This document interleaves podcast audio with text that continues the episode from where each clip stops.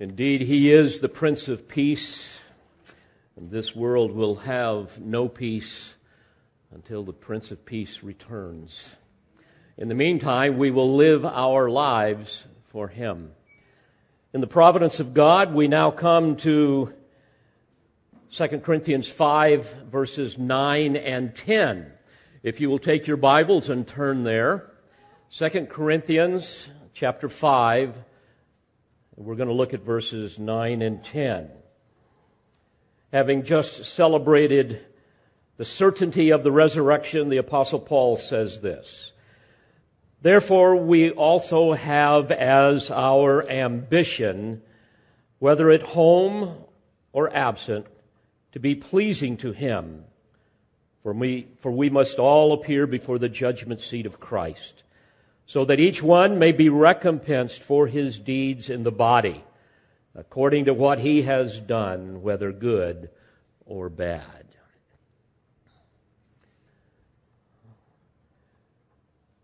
I recently read an article this last week by a man named Ryan Burge. The title of the article was "On LGBT and Women's Equality, Stark Statistical Reality is Coming for White Evangelicals." That heading caught my eye. Let me read just a little of what he said, because it fits in well with where we're going with this text this morning as we look at what the apostle has to say. The writer said, quote, "Evangelicalism is on a collision course with a culture that is rapidly liberalizing on two areas that define evangelical theology: their view on homosexuality and the role of women in the life of the church. A tradition quite literally named for its ability to bring new people to the faith is finding that task harder each passing year as the doctrines of the tradition move further out of step with the country at large." He went on to say, in 2008, just 1 in 3 white evangelicals between the ages of 18 and 35 believed that same-sex couples should have the right to be married. Beginning in 2012, though, acceptance of gay marriage jumped from 36 to 56% in just, or the acceptance of gay marriage jumped from 36 to 56% in just 6 years. There's a reason to believe, the writer went on to say, that 2/3 of young evangelicals now disagree with their church's position on this issue. When it comes to women, the writer says, women taking on leadership roles, support for women's equality among evangelicals under the age of 35 has also exploded.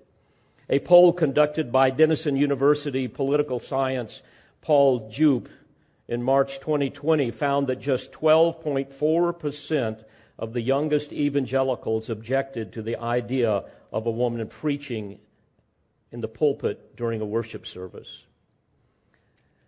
Well, my purpose here this morning is not to address issues of homosexuality, which is an abomination in the eyes of God, and thankfully there is hope for all sinners, all of us, regardless of what the sin might be.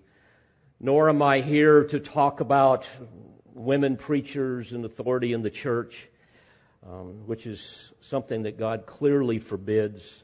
God's divine principle for subordination and authority is to reflect the inner Trinitarian relationship that exists between God the Father, the Son, and the Holy Spirit. But my purpose with this illustration, and I could give many others, is to merely demonstrate how most so-called Christians do not have as their ambition to be pleasing to God. They fear man more than God, and they seek to please man more than God, or please themselves, because their spiritual authority is not the Word of God, so they can understand the will of God, but rather it's the word of man. This writer went on to say, quote, "One of the dominant understandings of how churches attract new members is referred to as religious economy theory. In this view, he says, churches are equated with businesses. Each provides a product to a potential audience. If the product is palatable, it will see an increase in, quote, sales, expressed as church attendance. If the church does not meet the needs of consumers, attendance will dwindle and the church will go out of business. From this perspective, he says, the evangelical church is selling Blackberries while Apple has just begun shipping iPhones. Interesting insight. Sadly, this is true in this age of pragmatism, where many people believe that man rather than God is in charge of salvation. And so therefore, we've got to do everything we can to somehow get people to like us so that they will like the gospel. Paul warned about this in 2 Timothy 4. You will remember, beginning at verse 3, for the time will come when they will not endure sound doctrine, but wanting to have their ears tickled, they will accumulate for themselves teachers in accordance to their own desires. And they will turn away their ears from the truth, and they will turn aside unto myths. Well, folks, we are there. Most professing Christians are Christians in name only. They really know nothing of what it is to be in relationship with the living Christ. Their lives bear no resemblance to Christ. Moreover, many people today embrace a gospel that bears no resemblance to the true gospel. To this end, Paul said in Galatians 1 and verse 9, if any man is preaching to you a gospel contrary to what you received, he is to be accursed. For am I now seeking the favor of men or of God? Or am I striving to please men? If I were still trying to please men, I would not be a bondservant of Christ. Dear Christian, let me ask you this morning, what drives you as a person? What is the real ambition of your life? If we could look at how you spend your spare time and how you spend your monies, we would get a pretty clear picture of that, right? Is your ambition to please God or to please yourself or to please other people, your friends, your colleagues? Well, as we examine this text this morning, and other texts that are associated with it, we will answer two questions. Number one, what does it mean to be pleasing to God? And then secondly, why is it important to be pleasing to God? And I pray that it is your heart's desire to be pleasing to God. Friends, this is what separates the hypocrite from the true Christian. The hypocrite strives to please himself and others, while a true believer strives to please God because he wants approval from God, not from man. And if this is your ambition, God is going to pour out blessing in your life. And if it's not, you will forfeit blessing in your life and you will live under a cloud of divine chastening because he chastens those that he loves. So let's begin by examining the language that Paul uses here in the text. He says, therefore, we also have as our ambition. The word therefore, it could be translated, that is why. Of course, the question would be, therefore what? What is why? Well, he's referring to the reality of death that will usher us into the presence of Christ that he's been describing in the previous verses. Notice at the end of verse 6, he says, knowing that while we are at home in the body, we are absent from the Lord, for we walk by faith, not by sight. We are of good courage, I say, and prefer rather to be absent from the body and to be at home with the Lord. That is why also we have also as our ambition. Well, let's stop there for a second. Philo to me am I in the original language. It's an interesting term. The word ambition, it means a cherished goal, a lofty desire, a noble ambition. That's the idea. We see it used in some other passages. In Romans 15, verse 20, we read, I aspired, there's the same word, I aspired to preach the gospel, not where Christ was already named, so that I would not build on another man's foundation.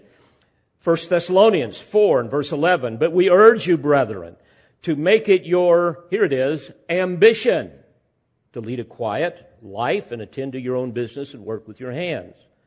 So again, back to verse 9. Therefore, we also have as our ambition, whether at home or absent, in other words, whether resident in this physical body or absent from it, to be pleasing to Him. In other words, to be pleasing to Him imperfectly on earth or perfectly in heaven. So let's answer this first question by looking at this text and some others. What does it mean to be pleasing to God? You might recall that he urged the Ephesians in Ephesians 5:10 to learn what is pleasing to the Lord. That's what we need to do. That's what we're doing here this morning.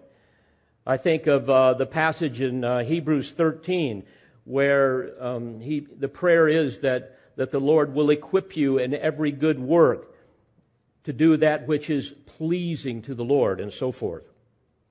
Now, the idea of being pleasing to God is seen in other passages of Scripture. For example, in Colossians 3:20, kids, listen to this very carefully. I heard this a lot when I was a young child growing up. Children, be obedient to your parents in all things, for this is well-pleasing to the Lord. Likewise, in Philippians 4, verse 18, Paul described the financial gift that they gave him in support of the ministry as an acceptable sacrifice, well-pleasing to God.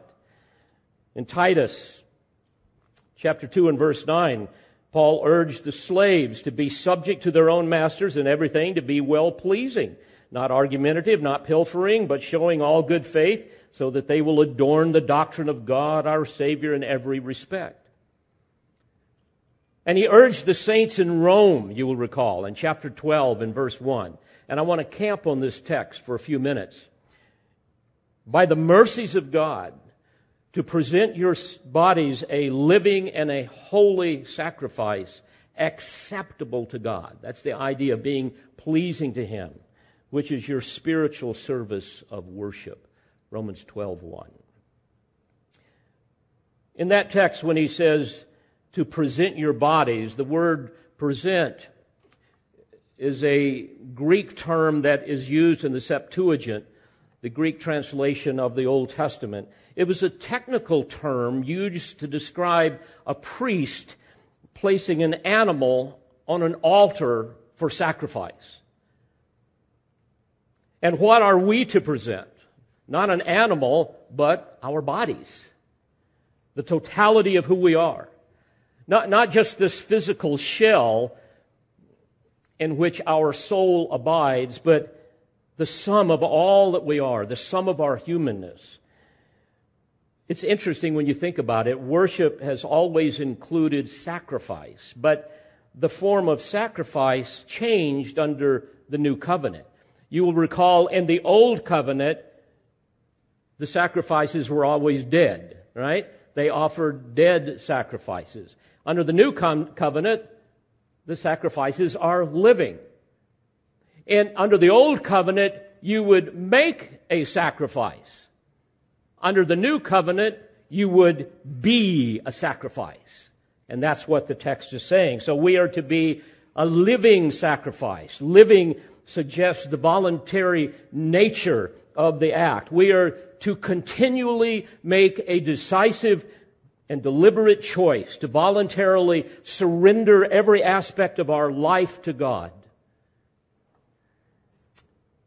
That's what he means by a living, and then he says a holy sacrifice.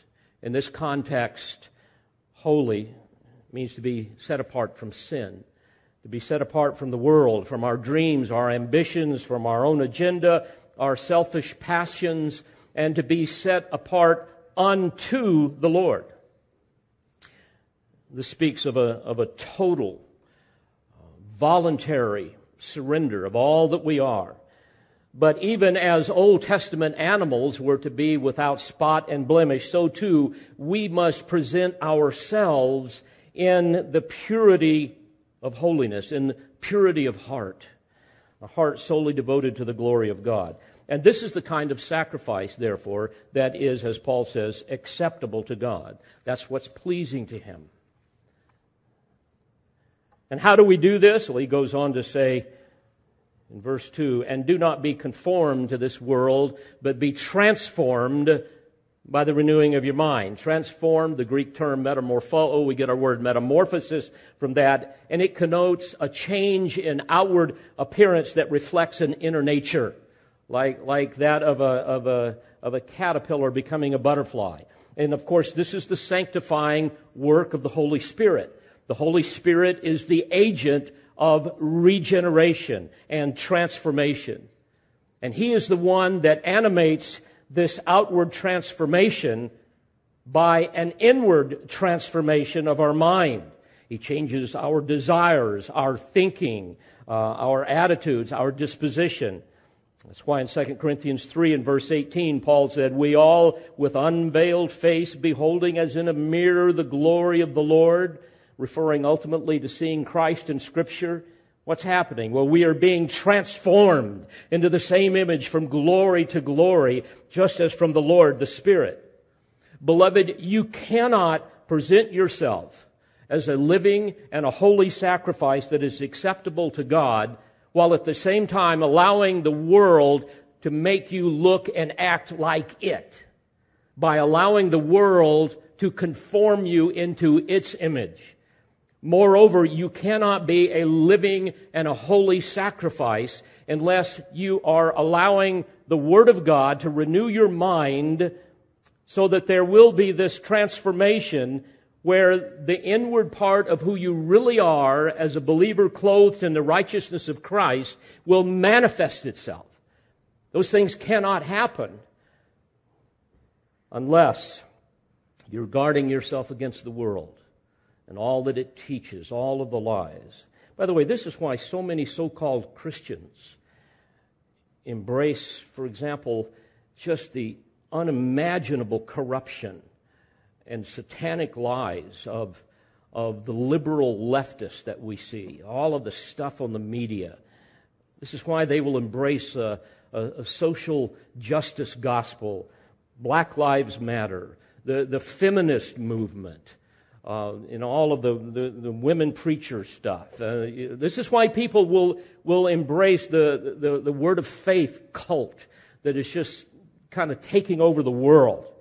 They see nothing wrong with any of this. Now, how can that be?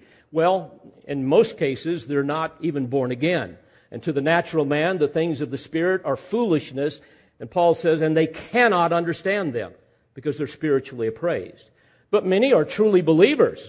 Why don't they get this? Well, the answer can be seen in many passages, but certainly right here. They are not presenting their bodies as a living and a holy sacrifice acceptable to God. They've allowed the world to squeeze them into its mold. They refuse to allow the authority of the Word of God to saturate their minds so that they have the mind of Christ and live consistently with that. Because, friends, only when your mind is saturated with the Word of God will you automatically do the will of God. Many pastors today are nothing more than entrepreneurs or entertainers, not divinely called and gifted pastor-teachers. I was thinking about this. My mind went to Jeremiah 6. The context there is the false teachers and all of the deceptions that they were preaching to Israel. And Jeremiah says, well, actually God says this through His prophet. In Jeremiah 6, beginning in verse 14, they have healed the brokenness of my people superficially, saying, peace, peace. In other words, you're good with God. Everything's good. Everything's great. You have nothing to worry about. Peace, peace, but there is no peace. Then he says this, were they ashamed because of the abomination they have done? The answer is they were not even ashamed at all. They did not even know how to blush. Therefore they shall fall among those who fall. At the time that I punish them, they shall be cast down, says the Lord. Instead, we are to be as people, and certainly as pastors, men and women who, according to Colossians 1:28, proclaim Him, the Lord Jesus Christ, admonishing every man and teaching every man with all wisdom, that we may present every man complete in Christ. Not that we may get them to like us. Oh, we hope that they do. But that they might be presented to Christ complete. That's why in chapter 3 and verse 16, he tells us to let the word of Christ richly dwell within you with all wisdom, teaching and admonishing one another with psalms and hymns and spiritual songs, singing with thankfulness in our hearts. This is why Jesus prayed before he went to the cross. Father, sanctify them in the truth. Thy word is truth. In other words, it's only your word that can cause them to be conformed into my image. Practically speaking, dear friends, you must expose yourself on a consistent basis to sound teaching. You should always be reading something. There should never be, oh, I don't like to read. Learn to like it. We're in war. We're in a war. Quit whistling Jesus loves me and parading around and coming to church and thinking that God is going to bless you and use you. We have got to have soldiers of the cross. And you cannot be a soldier unless you train. And you must train yourself by getting into the Word, studying the Bible, listening to expositors, reading, learning, applying these things. You will never be a living and a holy sacrifice, acceptable to God, which is your spiritual service of worship, as he says, unless your mind is constantly being renewed by the Spirit of God, and he uses as his instrument his word. So get disciplined. Start reading. By the way, notice the result at the end of verse 2, that you may prove what the will of God is, that which is good and acceptable and perfect. The word prove, it carries the idea of putting something to the test and it being approved. You see, only the renewed mind can know and live the will of God and thus prove, or in other words, demonstrate it, and thus give glory to God. That's the point. And His will, if you'll notice, is good, it's acceptable, it's perfect. And beloved, when His will becomes our will, our living and holy sacrifice, guess what? Will be pleasing to Him. That's the point. Why? Because it is an expression of His very nature. Similarly, in Colossians 1, beginning in verse 9, Paul says this, we have not ceased to pray for you and to ask that you may be, catch this now, filled with the knowledge of His will in all spiritual wisdom and understanding. Why? So that you will walk in a manner worthy of the Lord, to please Him in all respects. It doesn't say this there, but it's almost you could add the word duh. Bearing fruit in every good work, and increasing in the knowledge of God, strengthened with all power according to His glorious might, for the attaining of all steadfastness and patience, joyously giving thanks to the Father who has qualified us to share in the inheritance of the saints in light. By the way, here we see Paul's ambition to please the Lord being manifested in his prayer life, right? If you want to see if you're pleasing the Lord, just examine your prayer life. What is that like? What are you praying for? I think of the godly 19th century Scottish minister, Robert Murray McShane. He said, what a man is on his knees before God, that he is and nothing more. Folks, there's perhaps no better gauge of a man's spiritual maturity and desire to be pleasing to God than his secret devotion to God in prayer. You show me a man or a woman who is lax in private prayer, and I will show you a spiritual infant that lives to please him or herself. But for the man or woman who has as their ambition to be pleasing to God, prayer will be the very air that they breathe, because they know that apart from Christ they can do nothing. But praying for the sake of praying is meaningless. The real issue is, what are you praying about? Are we asking the Lord to show us specific ways where I am displeasing you? Show me ways where I can please you more. Show me ways where I can, just to put it real simply, make you happy, glorify your name. Or is the content of our prayers basically, God, help me to get this and get that? Philippians 1, beginning in verse 9, we see the same thing. Paul says, and this I pray. Okay, here's the content of his prayer.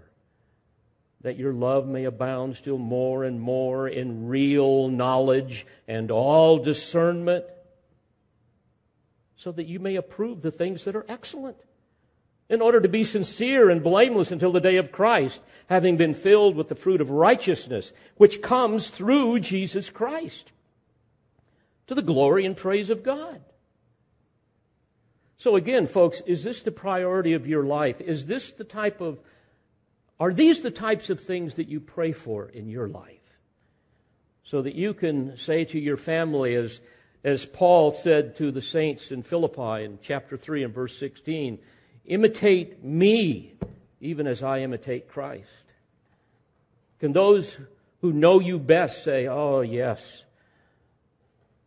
my father, my husband, my wife, my daughter, whatever. Oh, it's so obvious that it is their ambition to be pleasing to the Lord. We see it in so many ways. Or would they say, frankly, that's nowhere on their radar. They're Sunday morning Christians, cultural Christians, therefore vulnerable to all of the deceptions of the world.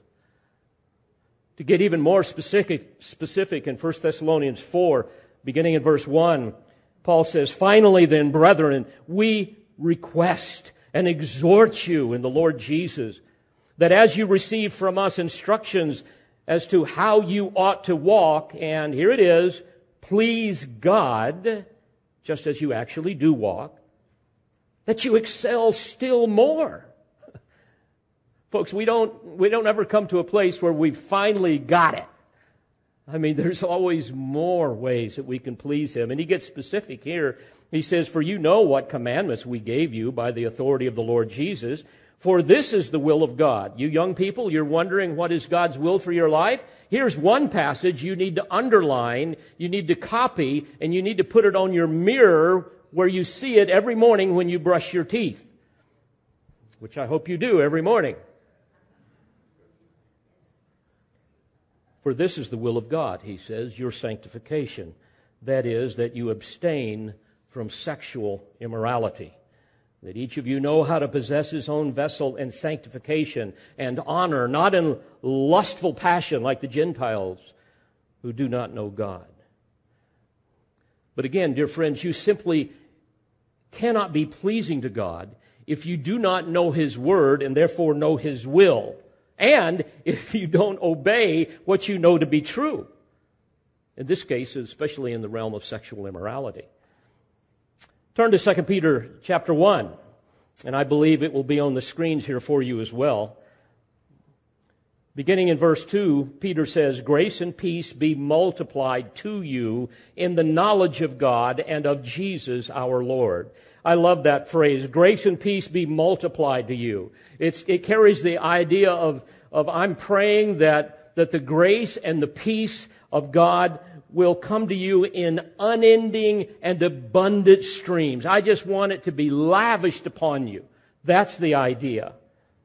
And how? Well, it comes in the knowledge of God and of Jesus our Lord. Seeing that his divine power is granted to us everything pertaining to life and godliness through the true knowledge of him who called us by his own glory and excellence. The term excellence carries the idea of just living in a sense of breathless adoration over the glory and the excellency of Christ. He goes on to say, now, for this very reason also. And here we have a little list here. Ways to be pleasing to God. He says, applying all diligence. In other words, there needs to be a sense of urgency here. This is important. Applying all diligence in your faith, supply moral excellence. And in your moral excellence, knowledge. A term that refers to biblical doctrinal discernment. So that you have the mind of Christ. So that you think biblically about things and you don't get snookered by people who know error better than you know truth. And in your knowledge, self-control refers to self-restraint, self-discipline, to make our body subject to our mind. And in your self-control, perseverance. Boy, we live in a time where we need perseverance, don't we? The idea here of perseverance is having the ability to resist temptations and to endure trials. He goes on to say, and in your perseverance, godliness, a term that is almost forgotten in our world today. The term literally means a reverence for God, true worship. I want you to be diligent about adding these things now. And in your godliness, brotherly kindness. Speaking of affection for God and for affection for others. And in your brotherly kindness, love. Especially love for other believers. And then he says, for if these qualities are yours and are increasing, not just stagnant, they're growing, they're increasing. It's a sign of life, right? They render you neither useless nor unfruitful in the true knowledge of our Lord Jesus Christ. For he who lacks these qualities is blind or short-sighted, having forgotten his purification from his former sins. Therefore, brethren, be all the more diligent to make certain about his calling and choosing you. You want to have assurance of salvation, look at your life. Match it up against these things. He says, for as long as you practice these things, you will never stumble. The idea of falling into doubt or despair or fear. For in this way, the entrance into the eternal kingdom of our Lord and Savior Jesus Christ will abundantly be supplied to you. In other words, these virtues will serve as a way of giving you assurance of salvation. As you look at your life, you see these things growing within you. This is your desire, your passion, and you're enjoying what it is to be pleasing to God. Well, moving quickly, this was Paul's ambition, but we have to answer the second question, which he does here. Why is it important to be pleasing to God? Well, if we looked at all of the passages, we would see things like, well, it's important because of all that Christ has done for us, his mercy, his grace, his love for us, that he has lavished upon us, the abundance of blessings that he has given us, the promise of resurrection, the promise of eternal life. But also, verse 10, he says, for we must all appear before the judgment seat of Christ, so that each one may be recompensed for his deeds in the body, according to what he has done, whether good or bad. Beloved, please hear this. Man is not autonomous. He doesn't just live on his own. He will ultimately answer to a sovereign God who created him. God has made it clear in his word that a day of reckoning is coming. And all men will stand before their Creator to give an account of every thought and of every deed. By the way, that is why it's so important for churches to to be considered essential during this so-called pandemic. I forget exactly the words that John MacArthur used and something that he spoke about, but it was something like this. It's infinitely more important to be about the business of rescuing souls from hell than rescuing people from the flu. Indeed, a day of judgment is coming. Hebrews 4, verse 13, we read that there is no creature hidden from his sight, but all things are open and laid bare to the eyes of him with whom we have to do. And in chapter 9 and verse 27, it is appointed for men to die once, and after this comes judgment. In Revelation 22, verse 12, behold, Jesus says, I am coming quickly, and my reward is with me to render to every man according to what he has done. Now, all believers whose bodies are raised from death and Hades, according to Revelation 20 and verse 13, will stand before the Lord Jesus Christ at what is called the Great White Throne Judgment. You read about this in Revelation 20. Helpless, they will stand before the Lord Jesus Christ. They will stand there in their sin, with heaven and earth having fled away, no place to hide, and they will hear the verdict on their life, which is guilty. Absolutely horrifying. And then the sentence of eternal judgment will be carried out, and they will be thrown into the lake of fire, which is also called the second death. Jesus says they will be cast out into the outer darkness. In that place there will be weeping and gnashing of teeth, Matthew 8 and verse 12. That passage is so frightening. It speaks of a place of outer darkness that is the furthest removed from the light of God's glory, and a place of just inconsolable grief, continuous torment, the solitary confinement of an eternal hell. By the way, if you're here today and you've never wholeheartedly embraced Jesus Christ as your Savior, this is your destiny. And so I plead with you to come to Christ in repentant faith, to believe on Him. For this reason, according to Acts 17 and verse 30, God is now declaring to men that all people everywhere should repent, because He has fixed a day in which He will judge the world in righteousness through a man whom He has appointed, referring to Christ, having furnished proof to all men by raising Him from the dead. But the context here is that of a believer in 2 Corinthians 5. The judgment of the believer is far different, obviously, than that of an unbeliever.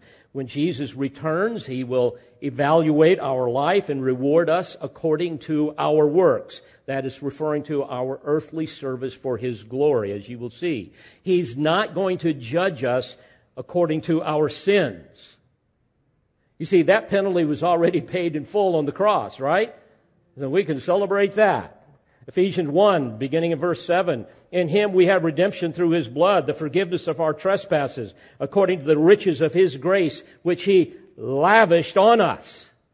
There is therefore now no condemnation to those who are in Christ Jesus, Romans 8:1. But we all will be judged. In other words, we're going to be evaluated on the basis of why and what we did for the glory of God. And this is called the judgment seat of God, or the judgment seat of Christ. Two passages that speak to this.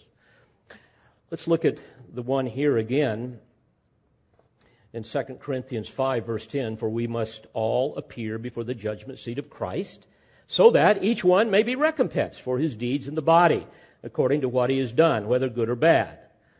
Referring to what was worthless, or of poor quality, or of low standard. Not bad in the sense of evil. Jude 24 says that Jesus is the one who will make you stand in the presence of His glory, blameless with great joy. I got that word underlined, highlighted, and, blameless with great joy. Oh, how we celebrate that. Psalm 103, verse 12, as far as the east is from the west, so far he has removed our transgressions from us. By the way, this refutes the giant projector doctrine. Boy, that scared the wee willy winkum out of me when I was a kid. I heard some preachers preach on this. I remember one time it was at camp, and it's this idea that you better watch out because one of these days you're going to have to stand before the judgment seat of Christ. There's going to be this projector, and everybody, you know, the Lord, and everybody's going to see all the stuff you've been doing. I mean, that was terrifying. It probably made me a better boy for a while, you know, but it's also unbiblical, all right? There was some bad theology there, too. I was thinking, okay, if that's the case, wait a minute, I thought there was no more tears in heaven. I mean, there's going to be some serious tears in heaven if they show me. But anyway, it's ridiculous. 2 Timothy 4, verse 8, we read, in the future there is laid up for me the crown of righteousness, Paul says, which the Lord, the righteous judge, will award to me on that day. And not only to me, but also to all who have loved his appearing. And every believer loves his appearing, those that truly know Christ. But again, like in Romans 14, verse 10, we will all stand before the judgment seat of God. And because the Father has given all authority to the Son, John 5, that authority, the one that will be the judge, will be our precious Lord, Jesus Christ. Now, it's interesting. The Greek word for judgment is bema. A raised platform that was used for athletic events and or in the political arena where an authority figure would stand and be elevated to a bema seat to judge competitions and award the winners. Even in legal cases, you will remember Pilate judged Jesus, and he was on a bema. He was on a bema seat, Matthew 27. There he would render the decisions. So let's look at another passage here in light of this. It's so exciting. Turn to 1 Corinthians 3:10. Again, I think it'll be on the screens here for you. And here's where Paul gives further explanation concerning Christ's evaluation of good and bad, worthless deeds. Speaking to believers, he says in verse 12, now, if any man builds on the foundation, referring to Christ and the gospel, with gold, silver, precious stones, wood, hay, straw, each man's work will become evident. For the day will show it, because it is to be revealed with fire. And the fire itself will test the quality of each man's work. You see, here we see that all believers are continuing to build upon this foundation of the gospel. It was originally laid by the apostles. In verse 10, at the end, he says, but each man must be careful how he builds on it. And here in verse 13, each man's work will become evident. So, think of it this way. We are all part of the church. We are all part of building upon this foundation of the gospel laid by the apostles. And I might add that if the truth of the Word of God is not your foundation, your life and your family will collapse in ruin. Jesus made this clear in Luke 6:49. He says that you will be, quote, like a man who built a house on the ground without any foundation. And the torrent burst against it, and immediately it collapsed, and the ruin of that house was great. So believers are the builders in Paul's little analogy here. But notice something else in verse 12. He says, now if any man builds on the foundation with gold, silver, precious stones, wood, hay, straw, each man's work will become evident, for the day will show it, because it is to be revealed with fire. And the fire itself will test the quality of each man's work. Now, good works here are the building materials. Now, be very careful here. We are not saved by good works. We're saved by grace alone, through faith alone. Good works do not earn our salvation. Good works prove our salvation. That's the idea. Every believer, according to Ephesians 2:10, has been created in Christ Jesus for good works. Not because of good works, but for good works, which God prepared beforehand that we should walk in them. Colossians 1:10, we are to bear fruit in every good work. Now, what's fascinating here is Paul describes two different categories of building materials: gold, silver, precious stones. These would have been valuable, non-combustible materials that would stand the test of fire. And then wood, hay, and straw. Less valuable materials, combustible materials that would not stand the test of fire. And because most of the dwellings in the ancient Mediterranean cities were thatched structures, thatched roof structures on top of clay combined with wood and hay, which is grass, and stubble, which is straw. And because the climate was hot and dry, fire was a serious problem in that day. And this analogy may have been quite vivid to the Corinthian believers in particular, because in 146 BC, much of the city was destroyed as a result of the Roman conquest. Later on, in about 44 BC, Julius Caesar rebuilt it. But it is likely that many of these ruins, the remains of these buildings, were still evident in various parts of the city where structures had been burned, and only non-combustible materials would remain. And that would have been more of the wealthy homes, the government buildings, pagan temples, and so forth. And we know that many of them were made of marble and granite, and some of them even had gold and silver and jewels embedded in the walls and so forth. But Paul's point is simply this: some of our works will have lasting value and will endure the testing fire of divine evaluation, and some won't. God-centered service that we render in the strength of the Holy Spirit for the glory of Christ will be of great value. Man-centered service offered in our own strength for our own glory will have no value.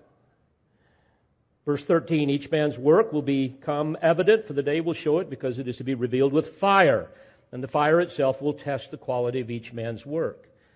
And even as fire is used to purify metal, it is also used symbolically in Scripture.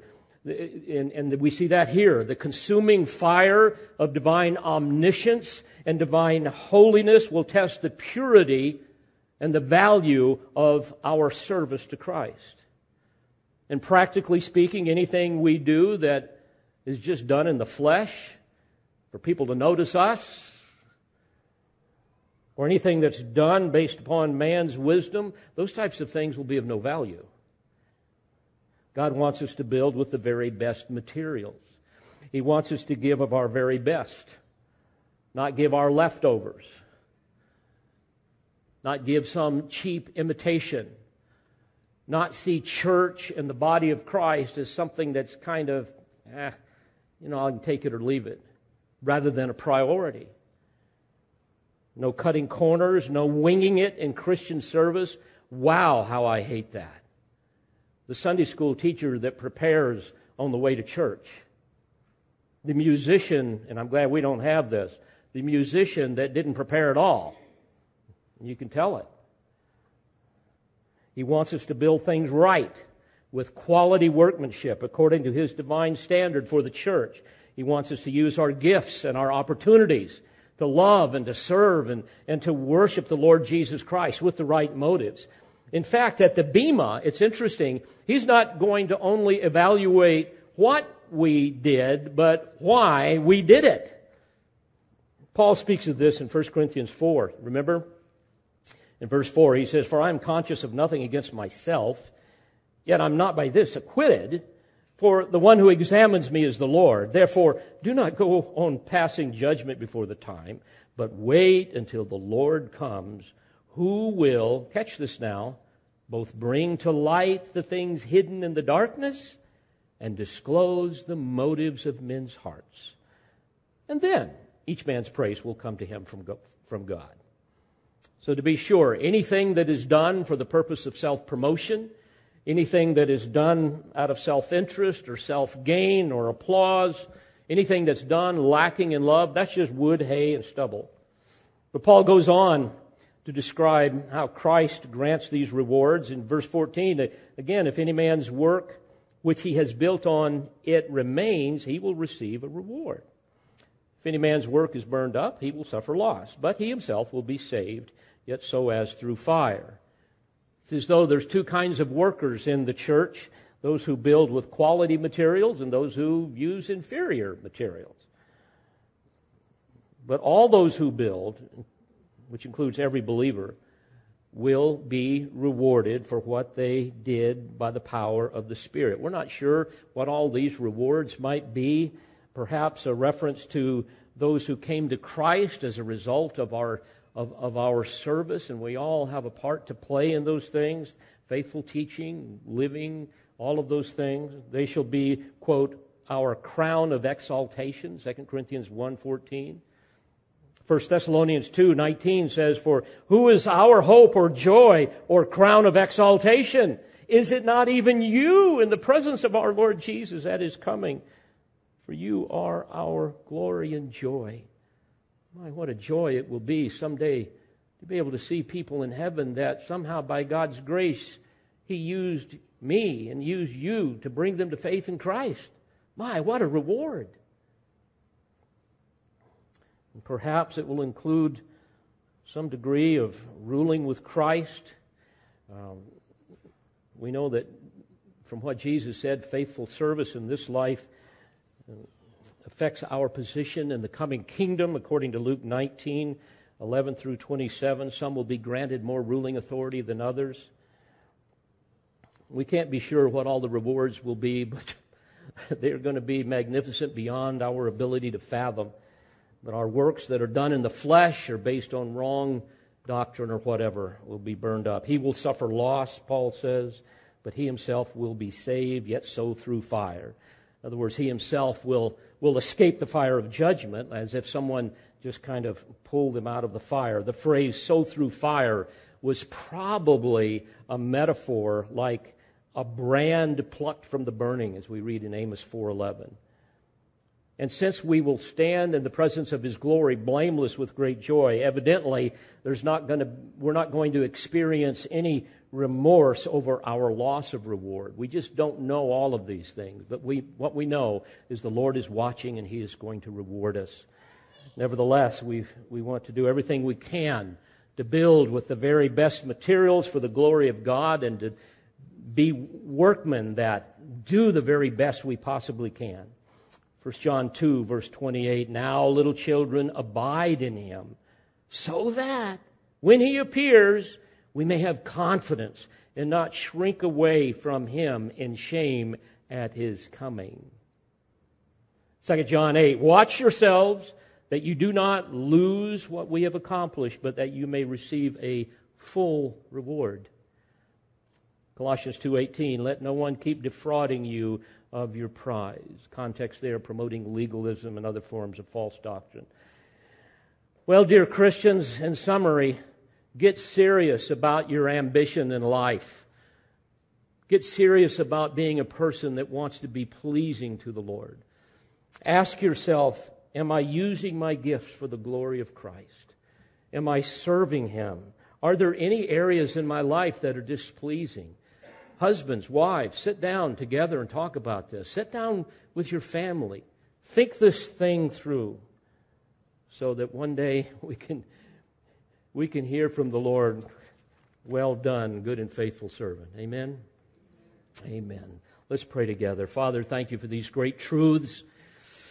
Again, by the power of your Spirit, animate our hearts to be men and women, boys and girls who are bold for the gospel because of our love for Christ, that our ambition will indeed be to please you in all that we do.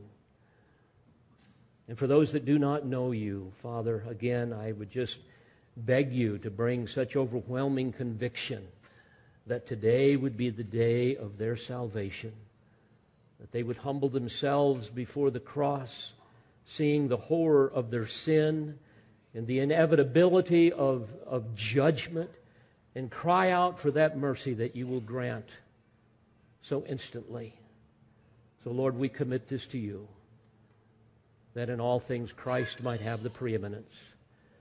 For it's in his name that I pray. Amen.